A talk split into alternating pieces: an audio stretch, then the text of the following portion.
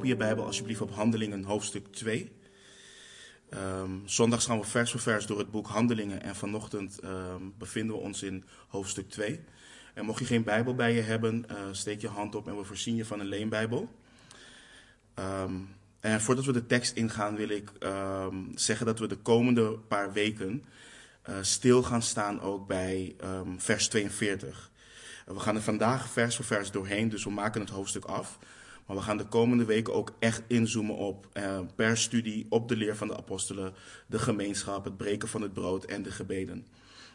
Dus ik ga vandaag niet in-depth op vers 42, maar we gaan dat in vier studies gaan we dat echt mooi uiteenzetten. Maar laten we de tekst lezen, laten we bidden en ontdekken wat onze hemelse vader ons vanochtend wil leren. En dus wat ik al zei, we behandelen versen 42 tot en met 47.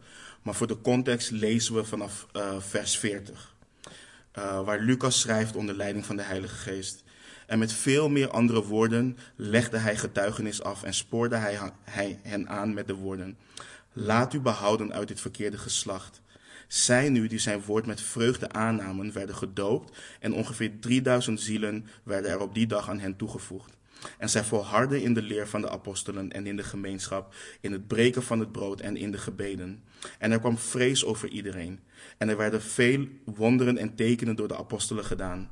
En allen die geloofden waren bijeen en hadden alle dingen gemeenschappelijk. En zij verkochten hun bezittingen en eigendommen en verdeelden die onder allen nadat ieder nodig had. En zij bleven dagelijks eensgezind in de tempel bijeenkomen. En terwijl zij van huis tot huis brood braken, namen zij gezamenlijk voedsel tot zich, met vreugde en in eenvoud van hart. En zij loofden God en vonden genade bij heel het volk. En de Heere voegde dagelijks mensen die zalig werden aan de gemeente toe. Laten we bidden. Heer, het is, het is een voorrecht, Heer, om iedere week zo uw woord te openen, Heer, wetende dat u dit woord gegeven heeft, Heer. Opdat wij niet doelloos hier op aarde zouden ronddwalen, dat we niet uw wil zouden kennen, Heer, maar dat u juist openbaart wat u uh, wilt en hoe u wilt dat we leven en dat wij u kennen, Heer. Dus ik bid ook voor een bovennatuurlijk werk van uw geest, dat we dit woord niet alleen horen en niet alleen begrijpen, maar dat u dit woord vanochtend toepast in ons leven, Heer. En zoals ik vanochtend ook heb gebeden, Heer, opdat we veranderd mogen worden naar het evenbeeld van onze Heer Jezus Christus. Opdat U verheerlijk mag worden door de levens die wij leven, omdat het woord toegepast wordt in ons leven. Dus nogmaals, doe een boven natuurlijk werk. Doe boven wat wij kunnen bidden en boven wat wij kunnen vragen. In Jezus' naam. Amen. Um, wanneer ik deze tekst lees um, en de Heilige Geest mijn hart laat doorzoeken, um, daar kom ik erachter, en ik zeg het ook vaker de afgelopen weken, we hebben onze eigen ideeën wat betreft het kerk zijn en um, wat er allemaal bij komt kijken. En als ik ook kijk naar het Westen, dan hebben we um, een best oppervlakkig geloof en oppervlakkige fellowship. En misschien klinkt dit als een um, beschuldige en ongenuanceerde uitspraak, maar nog een keer, en we doen dit niet vaker, maar laten we nog één keer vanaf vers 42 lezen en dan echt de tekst ingaan. En we lezen dus, zij volharden in de leer van de apostelen en in de gemeenschap, in het breken van het brood en in de, uh, in de gebeden. En er kwam vrees over iedereen. En er werden veel wonderen en tekenen door de apostelen gedaan. En allen die geloofden waren bijeen en hadden alle dingen gemeenschappelijk. En ze verkochten hun bezittingen en eigendommen en verdeelden die onder, onder allen nadat ieder nodig had. En zij bleven dagelijks eensgezind in de tempel bijeenkomen. En terwijl zij van huis tot huis brood braken, namen zij gezamenlijk voedsel tot zich, met vreugde en in eenvoud van hart. En zij loofden God en vonden genade bij heel het volk. En de Heere voegde dagelijks mensen die zalig werden aan de gemeente toe. De tekst die we vanochtend voor ons hebben, staat haaks op de eigen ideeën en de tradities die de hedendaagse kerk is binnengeslopen. Het, het, staat haaks op de ideeën die veel evangelische kerken hebben over de plaats van Gods woord uh, tijdens de samenkomsten. Uh, de betekenis van gemeenschap, dus van fellowship. De betekenis van het breken van het brood en, en gezamenlijk gebed. Het staat haaks op wat veel kerken en beleidende christenen geloven, wat de kerk is en wat de functie is van de kerk. En als je vandaag de dag kijkt naar de missie en visie van veel kerken, want heel veel kerken, of 9 van de 10 kerken, hebben tegenwoordig een website, dan, dan zie je dat het missies en visies zijn die verzonnen zijn door mensen. En terwijl de Heer uh, de kerk een hele, maar dan ook een hele duidelijke missie heeft gegeven. En we lezen deze missie in Matthäus 28, vers 19. Um, eh, vers 28, eh, vers 19 en 20. En de Heer Jezus spreekt hier tegen zijn discipelen en zegt: Ga dan heen, onderwijs al de volken, hen dopend in de naam van de Vader en van de Zoon en van de Heilige Geest. Hun lerend alles wat ik u geboden heb in acht te nemen. En zie, ik ben met u al de dagen tot de voleinding van de wereld. Amen. En uh, dit is natuurlijk uit de HSV, we lezen vanuit de HSV, maar ik vind de vertaling van de NBG, wat dit betreft, net een stuk beter. En daar lezen we het volgende. Gaat dan heen, maakt al de volken tot mijn discipelen en doopt hen in de naam des Vaders en des Zoons en des Heiligen Geestes en leert hen onderhouden al wat ik u bevolen heb. En zie, ik ben, ik ben met u al de dagen tot aan de voleinding der wereld. De Heere Jezus heeft de discipelen een specifieke taak gegeven. Heen gaan, volken tot zijn discipelen maken, hen dopen en hen leren te onderhouden al wat hij bevolen heeft. En dit is exact wat we zien gebeuren door het boek Handelingen en in onze tekst van vanmorgen. Maar voordat we dat gaan ontleden, wil ik met jullie kijken naar het woord, naar de betekenis van het woord discipel en het maken van discipelen. Um, want als je vandaag de dag iemand vraagt wat dat inhoudt, dan krijg je heel veel uiteenlopende antwoorden. Maar als je kijkt naar het, naar het Grieks, naar wat het woord ons leert, um, dan, dan, dan betekent het, of dan, dan zegt het ons, een discipel, oftewel leerling of pupil van de Heer Jezus, is een volgeling van Jezus Christus die de doctrine van de Heilige Schriften bestudeert en het leven wat daaruit voortvloeit. Het is iemand die onderwezen is met de Bijbel en waarin het onderwijs daadwerkelijk wordt toegepast in zijn of haar leven. En als je die definitie eenvoudiger wilt maken, um, is een discipel een volgeling van Jezus Christus, die vervuld is met de Heilige Geest, die wordt als Jezus Christus en die zijn werk hier op aarde voortzet. En als je dan kijkt vervolgens naar wat het Grieks ons zegt over het maken van discipelen, dan is de betekenis iemand helpen om geleidelijk het woord van God te leren en volwassen te worden in Christus. Het is het trainen van iemand in de waarheden van de schriften om een volgeling van Jezus Christus te worden in zowel geloof als in daden. Dit is de taak van de lokale kerk. Dit is waar iedere volgeling van Jezus Christus zich mee bezig hoort te houden. En het is niet omdat ik het zeg of omdat ik het wil, maar het is omdat Gods woord ons dit leert. De Bijbel leert ons dat we actief bezig moeten zijn met één, onze eigen groei in de Here, maar ook actief bezig moeten zijn met het helpen van onze broeders en zusters om te groeien in hun persoonlijke wandel en hun relatie met de Heer Jezus Christus. En lieve broeders en zusters, ik wil jullie vanochtend vragen om je hart te doorzoeken. En de Heer jouw hart te laten doorzoeken vanochtend. En vragen als eerste, ben ik een discipel van Jezus Christus? En, en, en ben ik actief en in gehoorzaamheid bezig met het maken van discipelen? Of heb ik mijn eigen ideeën over wat mijn rol is binnen een gemeente? Heb ik mijn eigen ideeën over wat een discipel van Jezus Christus is en hoe het leven van zijn discipel eruit ziet? En neem deze vragen mee en laten we ons wenden tot de tekst van vanochtend. Want we hebben de woorden van de apostel Petrus hebben gelezen vorige week. Hoe hij zijn punt heeft gemaakt over dat Jezus de Christus is, de Messias. En vers 40 leert ons dat Petrus veel meer woorden gebruikte dan Lucas hier heeft gedocumenteerd. En we lezen dat de Heilige Geest zijn stempel op de preek van Petrus zet en 3000 zielen werden toegevoegd aan de gemeente. En je moet je voorstellen, 3000 baby's in Christus. In één keer. Het is de droom en de nachtmerrie van iedere opziener van een gemeente. Dus eh, kijk, dit waren Joden die toegewijd waren aan God. Het waren Godvrezende mensen, godsdienstige mensen. Maar ze zijn net tot geloof gekomen in Christus en ze brengen hun eigen tradities, hun eigen ideeën en hun eigen karakters met zich mee. En de vraag is dan, hoe ga je hiermee om? Want we hebben eerder gelezen dat toen de 120 bijeen waren, dat ze eensgezind bijeen waren.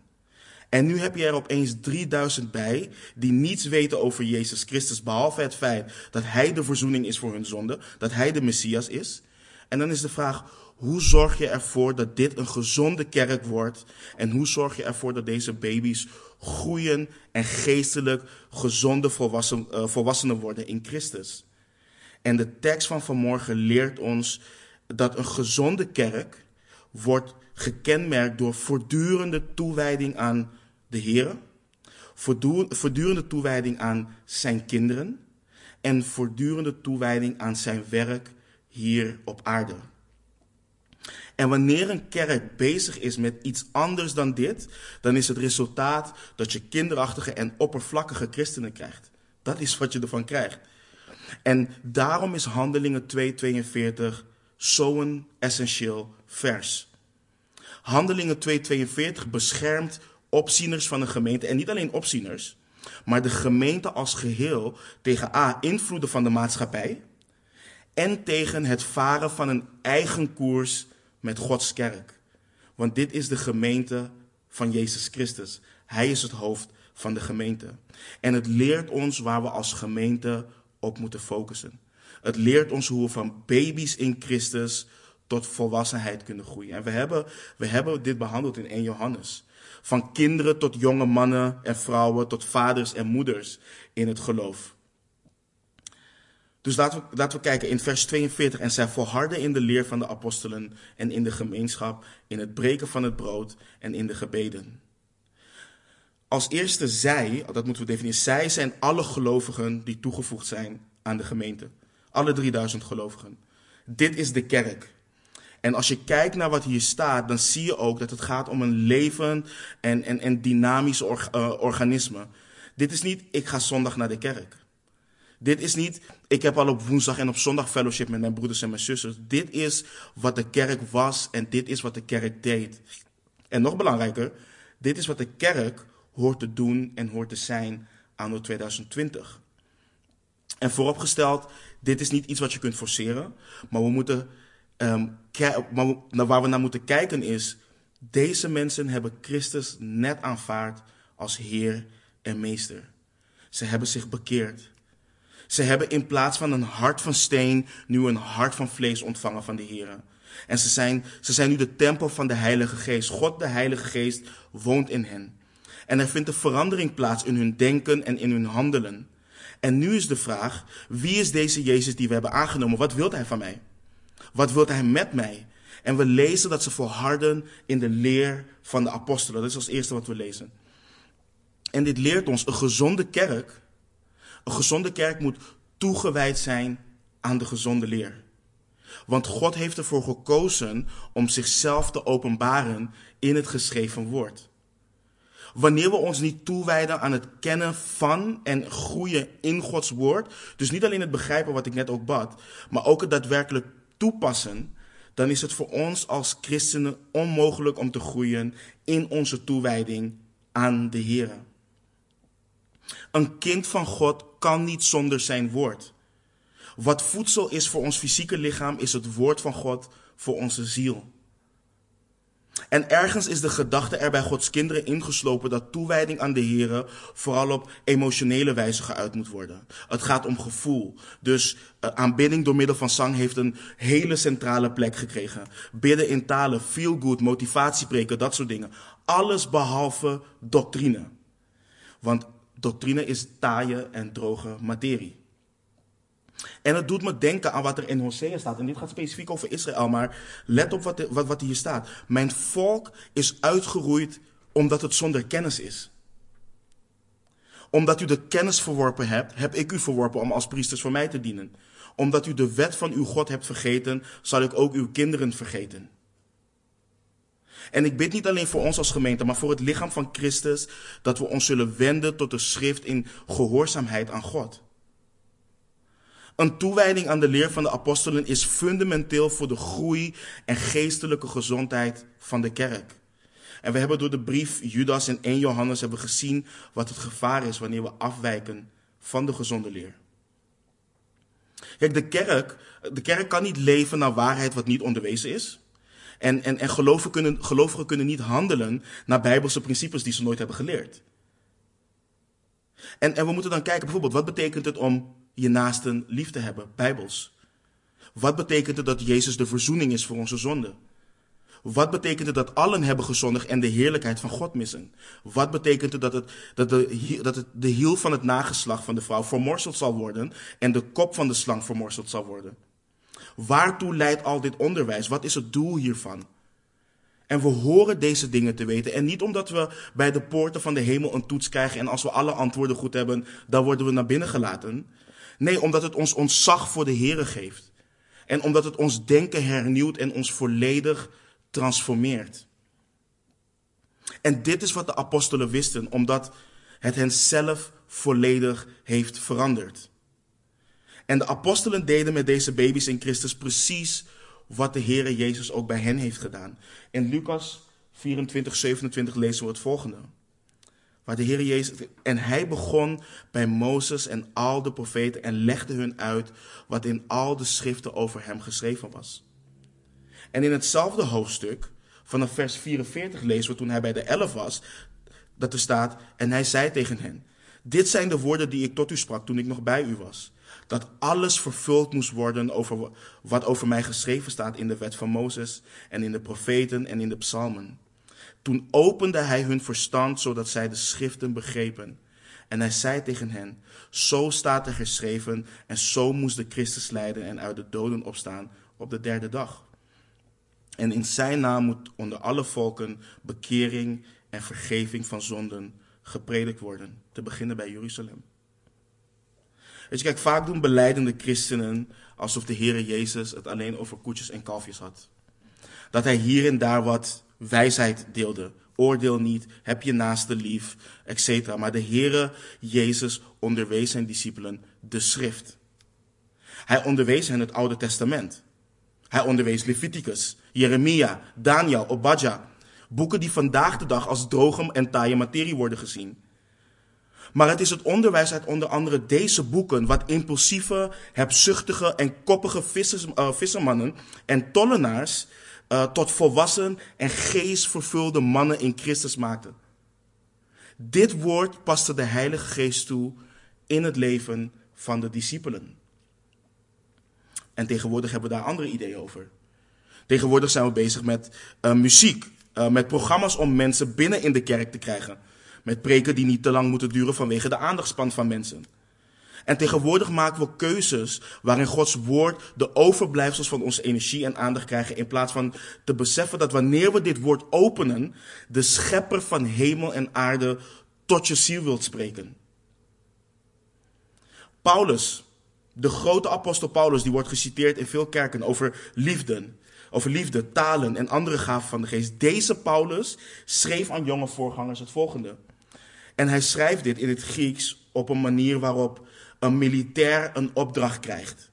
Hij schrijft aan Timotheus: Ik bezweer u ten overstaan van God en de Heere Jezus Christus, die levenden en doden zal oordelen bij zijn verschijning en in zijn koninkrijk. Predik het woord. Volhard daarin, gelegen of ongelegen. Weerleg, bestraf, vermaan en dat met alle geduld en onderricht.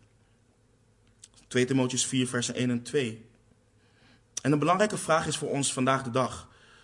Wat betekent het woord van God voor jou? Is het jouw geestelijke zuurstof?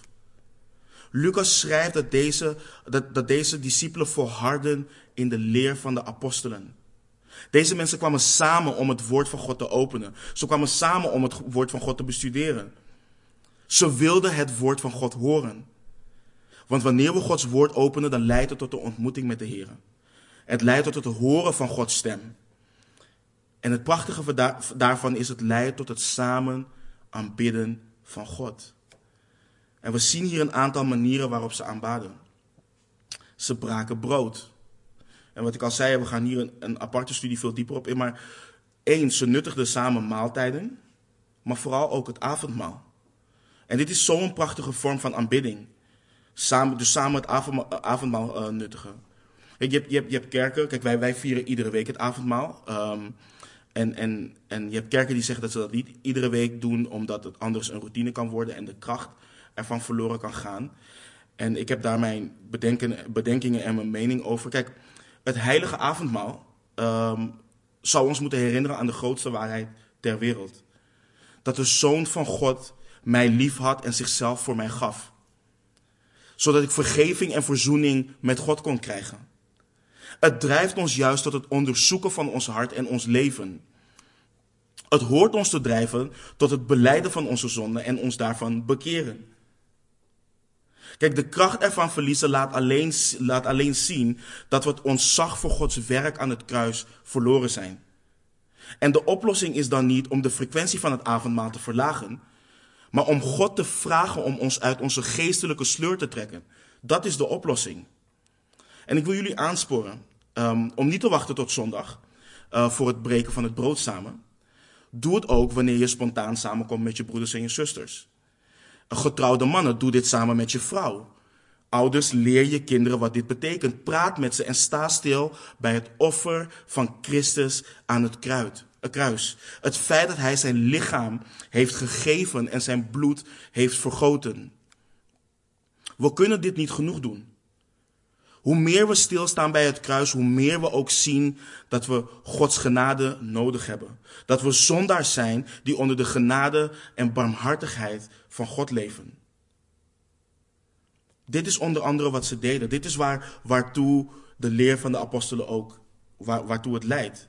En let ook op welke manier ze nog meer aan het aanbidden waren. Door gezamenlijk te bidden. Door gezamenlijk te volharden in de gebeden. Deze mensen waren toegewijd aan het samen bidden. Hun afhankelijkheid van de Here samen kenbaar maken in gebed. Het samenzoeken van Gods wil en Gods leiding in gebed is iets wat onmisbaar is binnen een gemeente. En, en let goed, kijk, Lucas schrijft niet over enkelen, dat hebben we net al gedefinieerd. Lucas schrijft dat dit is wat de gemeente deed. Allen die werden toegevoegd aan de gemeente volharden in deze dingen. Kijk, het was in, in het hoofd van, van deze gelovigen was het ondenkbaar dat ze zoiets hadden van samen bidden is niet iets voor mij. En, en, en, en kijk, vooropgesteld, ik wil niemand dwingen tot het meedoen aan de gebedsavonden. Dat is niet wat, ik, um, wat mijn doel hiermee is. Maar ik vraag je wel om simpelweg je hart te toetsen. Er bestond maar één vorm van oprechte toewijding aan de Heer. En dat is de radicale vorm die we hier in de tekst zien. En kijk naar de toewijding van deze broeders en zusters aan de Heer. Ze, ze volharden in doctrine, volharden in breken van het brood en volharden in gebeden. En dit samen. We hebben het hier nog niet eens over de persoonlijke toewijding aan de Heer. We hebben het hier alleen al over de gezamenlijke toewijding aan de Heer als gemeente. Dit is hoe de Heilige Geest hen verenigde en waartoe Hij hen dreef. En we moeten onszelf afvragen, gebeurt dat ook bij ons? En dit is wat onder andere dus een gezonde ken, uh, kerk kenmerkt. Maar ik zei net ook dat een gezonde kerk wordt gekenmerkt door continue toewijding aan elkaar als kinderen van God. Zo volharden in de gemeenschap. En dit is iets wat in ons, in, in, in, in het individualistische Westen waarin we leven, is echt een ding. Want wij hebben het hier heel erg, en zelfs als christenen hebben wij het hier heel erg op onze privacy. En, en, en heel erg op, ja, ik ben niet van de groepsdingen. Uh, voor mij hoeft het allemaal niet samen en ik ben niet zo van het delen en het praten in groepsettingen. En laat me vooropstellen, kijk, als dit iets is waarin uh, je nog moet en of wilt groeien, dan is er niets aan de hand. Maar als je er bewust voor kiest om hierin te blijven, dan heb je echt een issue. Dan heb je een hartsprobleem. En wanneer we vasthouden aan, ons, aan onze karakters en onze eigen ideeën wat betreft fellowship, dan beroven we elkaar van de zegen om elkaar ook te dienen. En ik heb het niet over in de ochtend of, of na de dienst over stoelen schuiven en, en, en, en koffie of thee zetten. Ik heb het over letterlijk het dragen van elkaars lasten. Het bidden voor en met elkaar. Het bemoedigen van elkaar. Het vermanen van elkaar. Het helpen, het, het elkaar helpen van groeien in de Heer. Kijk, de Bijbel, het schetst geen christelijk leven, geen, het schetst geen christelijk leven waarin iemand apart van andere gelovigen leeft. Alle leden van de universele kerk, het lichaam van Christus, horen actief en nauw betrokken te zijn bij hun lokale gemeente, bestaande uit broeders en zusters. En we moeten beseffen, we kunnen niet toegewijd zijn aan het hoofd, dus aan Christus, en tegelijkertijd onszelf afsnijden van het lichaam. Dus de kerk. De kerk die we hier zien in handelingen is een Bijbelse kerk. Ze bevonden zich in de schrift. Deze kerk was een fellowshipende kerk. Ik weet niet of dat werkwoord bestaat, fellowshipende, maar ik heb het bij deze verzonnen. Het was een kerk um, wat actief samenkwam. En het was een kerk gericht op het verlossende werk van Christus. Ze hadden daar ontzag voor en dachten daar continu aan bij het breken van het brood. En het was een, een, een biddende kerk. En deze dingen vormden de gemeente. Het vormde de harten van de mensen en produceerde een geestelijk volwassen karakter. Het was niet van, hé, hey, hoe gaat het met je? Ja, met mij gaat het altijd goed. Nee, het gaat van, hé, hey, hoe gaat het met je naar broeder of zuster? Ik worstel met zonde. Ik voel me eenzaam. Of ik merk dat ik niet groei in de Heer. Ik worstel met het bijbels opvoeden van mijn kinderen. En wanneer we open zijn richting elkaar, geven we God ook de ruimte om een broeder of zuster te gebruiken om tot ons te spreken. Dit is waar de kerk mee bezig was. En we lezen vanaf vers 43, eh, deze dingen produceerden een ontzag. We lezen, en er kwam vrees over iedereen. En er werden veel wonderen en tekenen door de apostelen gedaan. Dus er kwam vrees ofwel ontzag over iedereen. Over zowel gelovigen als ongelovigen. We zien later dat ze genade vonden bij heel het volk. En dit is iets wat gebeurt wanneer men God actief bezig ziet. Wanneer men actief Gods hand in het leven van de gemeente ziet. Kijk, deze mensen hadden geen ontzag of vrees omdat het gebouw groot was, of omdat de kerk zo groot was, of omdat de kerk georganiseerd was. Ze waren in ontzag van de bovennatuurlijke werken die God deed door de handen van de apostelen. De wonderen en tekenen om te bevestigen dat zij daadwerkelijk Gods apostelen waren. Ontzag omdat de schrift geopend werd en er meer en meer van God geopenbaard werd. En ik weet niet of jullie dit kennen. Kijk, um, Ivan en ik gaan samen door de psalmen heen. En als ik dat lees, joh, dat is echt, het is ontzagwekkend. Hoe, hoe David schrijft, hoe de andere psalmisten uh, schrijven. Maar denk bijvoorbeeld alleen aan, aan, aan Johannes. Kijk, kijk Johannes zijn reactie op de Heer Jezus in openbaring 1. Het is een stuk, maar we moeten dit echt lezen, vanaf uh, vers 12. En dan schrijft Johannes, en ik keerde mij om, om de stem te zien die met mij had gesproken. En toen ik mij had omgekeerd, zag ik zeven gouden kandelaren. En te midden van de zeven kandelaren zag ik iemand die op de zoon des mensen leek, gekleed in een gewaad tot op de voeten, en op de borst omgord met een gouden gordel.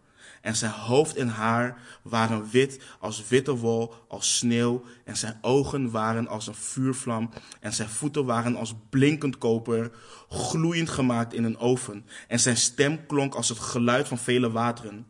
En hij had zeven sterren in zijn rechterhand. En uit zijn mond kwam een tweesnijdend scherp zwaard. En zijn, en zijn gezicht was zowel, zoals de zon schijnt in haar kracht. En toen ik hem zag, let op zijn reactie. En toen ik hem zag, viel ik als dood aan zijn voeten. En hij legde zijn rechterhand op mij en zei tegen mij: Wees niet bevreesd. Ik ben de eerste en de laatste, laatste en de levende. En ik ben dood geweest en zie. Ik ben levend tot in alle eeuwigheid. Amen. En ik heb de sleutels van het rijk van de dood en van de dood zelf. Is dit niet ontzagwekkend om te lezen? Om tot de realisatie te komen dat dit de God is die we dienen. Hij heeft zichzelf voor ons gegeven en, en kijk hoe wonderbaarlijk groot en mooi hij is. Kennis van Christus werkte ontzagwekkend. Het bracht vrees over deze gelovigen. En soms, weet je, soms hoor ik mensen van, en, en, vooral in de charismatische beweging hoor je, hoor je heel veel, hè. Ja, Jezus was hier vanochtend en mensen stonden te dansen en te springen en noem maar op in de dienst. En, en ik denk, wauw, als Jezus hier was, waarom, waarom valt Johannes zo neer als de dood?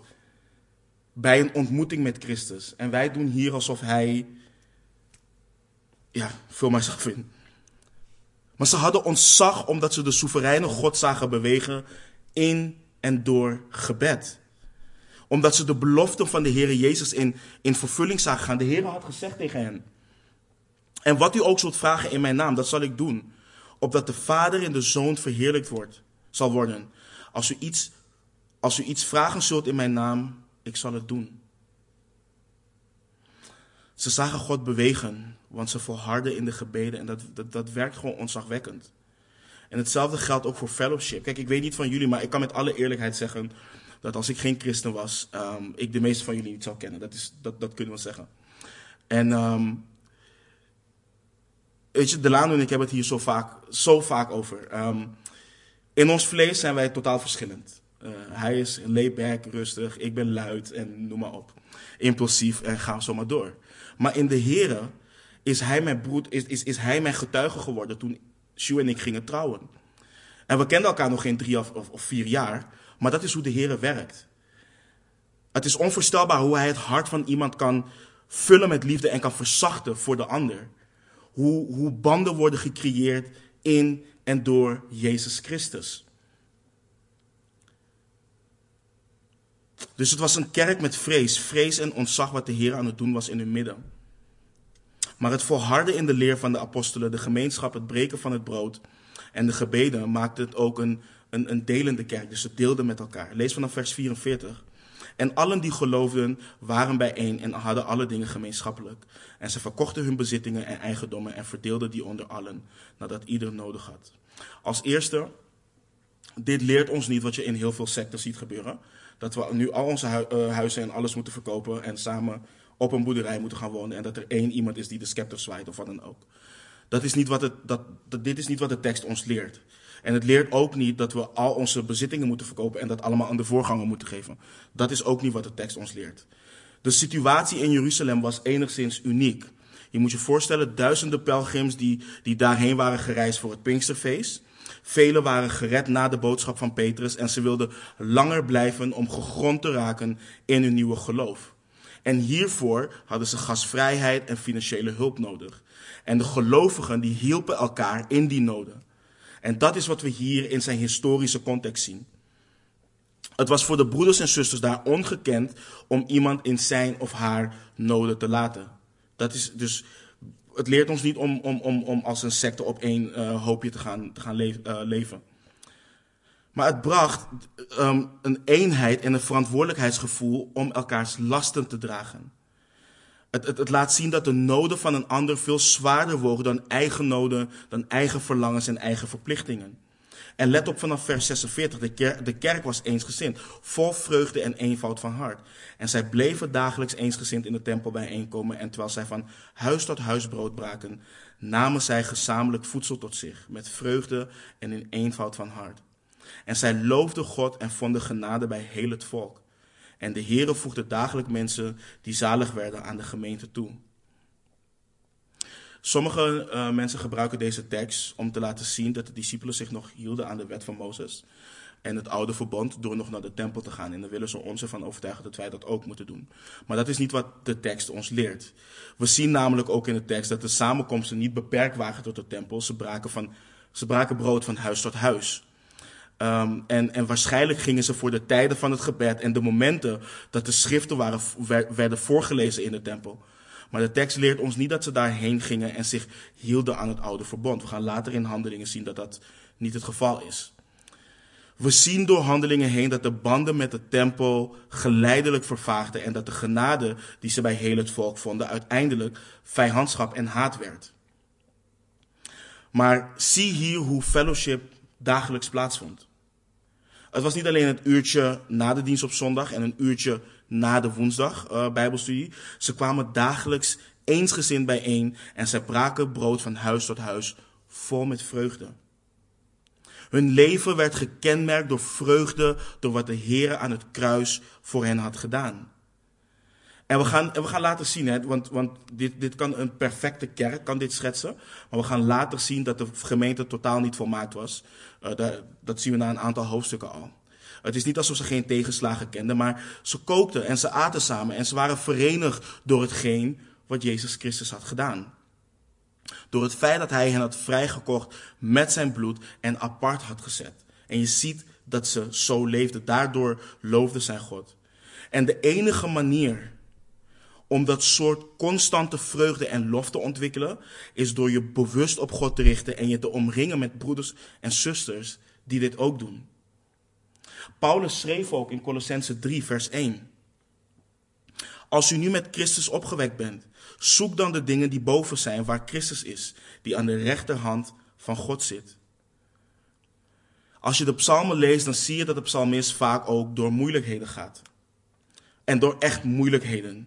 Maar toch zie je de psalmist uh, zich richten op God. Lees bijvoorbeeld wat David schrijft in Psalm 57, vers 8. Mijn hart is bereid. O God, mijn hart is bereid. Ik zal zingen. Ik zal psalmen zingen. En David schreef en zong dat lied in een grot, vluchtend voor de doorgedraaide koning Saul. Zelfs tijdens de moeilijkheden van het leven horen we als Gods kinderen de keuze te maken om mensen van lof en vreugde te zijn. Maar dit kan alleen als we eerst zelf volharden in de leer van de apostelen. Want waar is onze hoop en zekerheid op gebaseerd als we het woord waarin God zichzelf openbaart niet bestuderen? Het kan dus alleen als we daarin volharden, maar het kan ook alleen als we ons volharden in de gemeenschap, waarin we elkaar opbouwen en bemoedigen in de Heer. Waarin we actief bezig zijn met elkaar helpen groeien in onze wandel met de Heer. Het kan ook alleen wanneer we samen volharden in het breken van het brood. Waarin we gedenken wat de Heer voor ons heeft gedaan. En waarin we gezamenlijk onze ogen gericht houden op het kruis. En daar samen voor loven en prijzen. En loven en prijzen voor het feit dat we niet meer onder zijn toorn zijn. Omdat zijn zoon de straf heeft gedragen en wij nieuwe scheppingen in en door hem zijn. En het kan ook alleen wanneer we volharden in de gebeden waarin we Gods wil en leiding zoeken. Waarin we erkennen dat we totaal hulpeloos zijn en zonder kracht zijn en zijn wil willen zien geschieden. En, en let op de geestelijke impact van al deze dingen. Kijk wat er in vers 47 staat. Ze vonden genade bij heel het volk, bij heel het volk en de Heere voegde dagelijks mensen die zalig werden aan de gemeente toe. Geen slimme programma's, geen alfa-cursussen, geen laagdrempelige diensten. Het feit dat God deze mensen zo veranderde was zichtbaar bij de mensen om hen heen. Gods woord, de fellowship, het breken van het brood, de gebeden maakten van hen nieuwe mensen. Hun denken werd vernieuwd en ze werden gelijkvormig aan Christus en niet aan de wereld.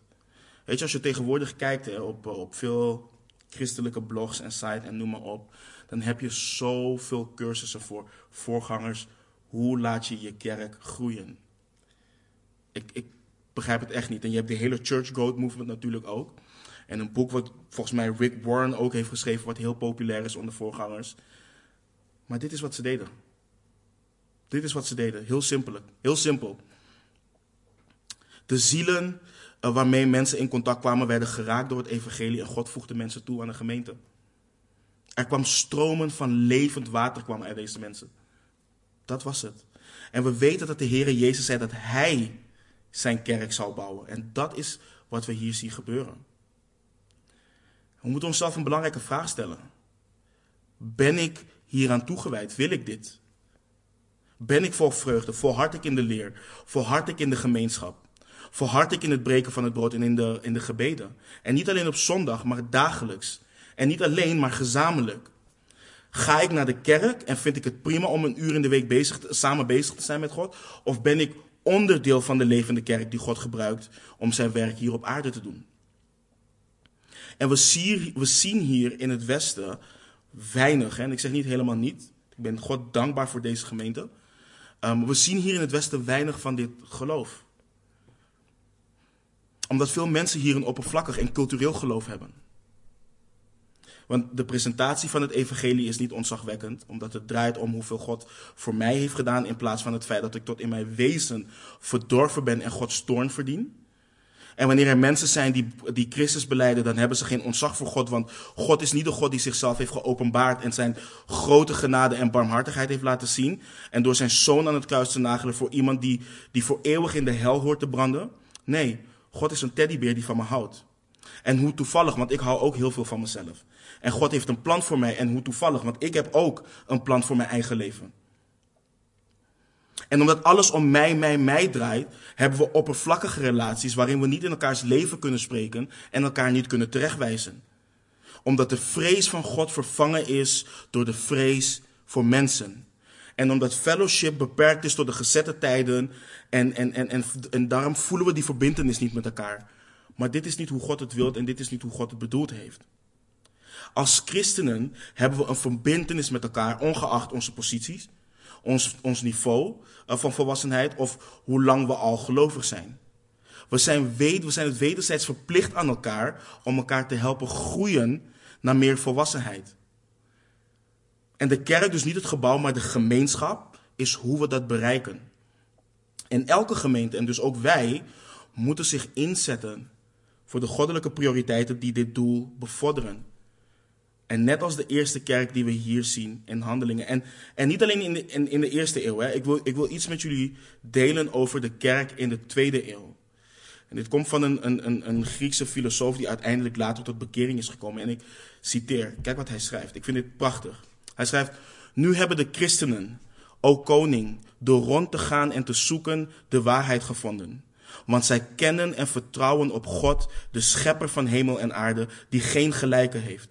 Van hem ontvingen ze de geboden die ze in hun gedachten hebben gegraveerd en die ze naleven in de hoop en verwachting van hun toekomstig leven.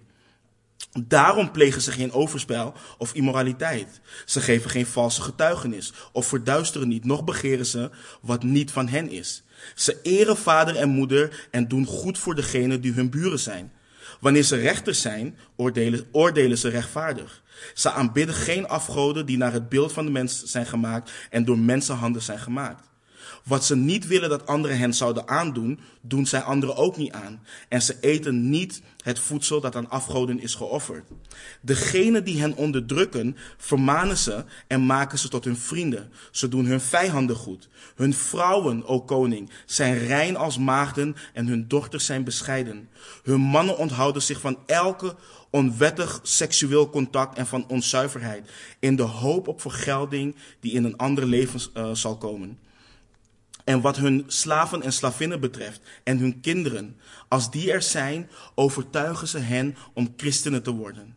En als ze dat gedaan hebben, noemen ze hen, noemen ze hen um, broeders en zusters zonder onderscheid. Ze weigeren vreemde goden te aanbidden en ze gaan hun weg in alle nederigheid en opgewektheid. Valsheid wordt niet onder hen gevonden. Ze houden van elkaar. De behoefte van de weduwe wordt niet genegeerd en ze redden de wees van de persoon die hem geweld aandoet. Hij die uh, heeft gegeven aan hem die niet heeft, doe dat zonder tegenzin en zonder te roemen. Wanneer de christenen een vreemdeling, een vreemdeling vinden, brengen ze hem naar hun huizen en verheugen zich over hem als een ware broeder. Ze noemen broeders niet degene die alleen door bloedbanden gebonden zijn, maar degene die broeders zijn naar de geest en in God. Wanneer een van hun armen in de wereld overlijdt, zorgt elk van hen voor zijn begrafenis naar zijn vermogen. Als ze, als ze iets van hun aantal horen uh, dat gevangen zit of onderdrukt wordt vanwege de naam van de Messias, voorzien ze allemaal in zijn behoeften. En als het mogelijk is om hem te verlossen, betalen ze de borgsom. Als ze armoede in hun midden vinden en ze hebben geen extra voedsel, vasten ze twee of drie dagen om de behoeftigen te voorzien. Ze houden zich nauwgezet aan de geboden van hun Messias en leven eerlijk en nuchter zoals de Heer hun God hen heeft bevolen. Elk ochtend en elk uur prijzen en danken ze God voor zijn goedheid voor hen. En voor hun eten en drinken bieden ze dankzegging aan. Als een rechtvaardig persoon van hen overlijdt, verheugen zij zich en danken God en begeleiden zijn lichaam alsof hij van de ene plaats naar de andere buurt vertrekt. Als een van hen, kind, uh, als een, van hen een kind krijgt, prijzen ze God. Als het kind sterft in de kindertijd, dan danken ze God des te meer als voor iemand die niet bevlekt door de zonde door de wereld is gegaan. Maar als een van hen sterft in zijn ongerechtigheid of in zijn zonden, treuren ze bitter en verdrietig over iemand die op het punt staat zijn ondergang te ondergaan. Zo, o koning, is het gebod dat aan de christenen wordt gegeven en zo is hun gedrag.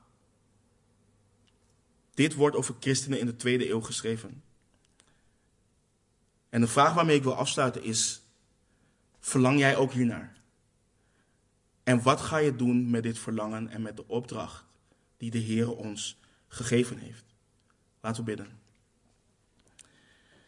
Heere God, het is zo ontzagwekkend om te zien, Heer, hoe u beweegt door, het, door, door de levens van mensen, door, door uw kerk. En Heer, ik, ik ben u dankbaar, Heer, voor deze gemeente. Ik ben u dankbaar voor mijn broeders en mijn zusters. Ik ben u dankbaar, Heer, voor het feit dat u onze harten aan het verzachten bent. Dat u onze harten aan het veranderen bent. En ik dank u voor de afgelopen paar weken, Heer, waarin het onderwijs, Heer, niet door mij, maar door, door uw woord, door het feit dat het uw levend woord is, ons aan het veranderen is, Heer.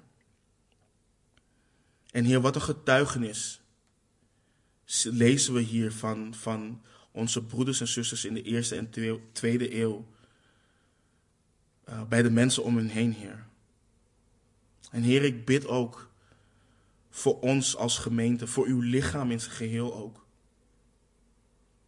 Heer, dat wij terug mogen gaan naar volharden in de leer van de apostelen. Volharden in de, in de fellowship. In het breken van het brood en in de gebeden, Heer. Heer, opdat wij veranderd mogen worden om u, uw naam hier te verheerlijken op aarde, Heer. Geef ons ontzag voor wie u bent. Geef ons ontzag voor het werk wat u aan het kruis heeft gedaan. En geef ons een ongekende passie en liefde voor elkaar als broeders en zusters. En Heer, u kent onze harten. U weet wanneer wij rebelleren. U weet wanneer wij vasthouden aan onze karakters en ons eigen wil. Maar Heer, ik vertrouw op de kracht van uw geest. Om door verhardste harden te boren, Heer, en om hen te veranderen, Heer. En dat bid ik voor ieder van ons hier vanochtend. Heer, we loven en prijzen uw naam. En bidden al deze dingen in Jezus' naam. Amen.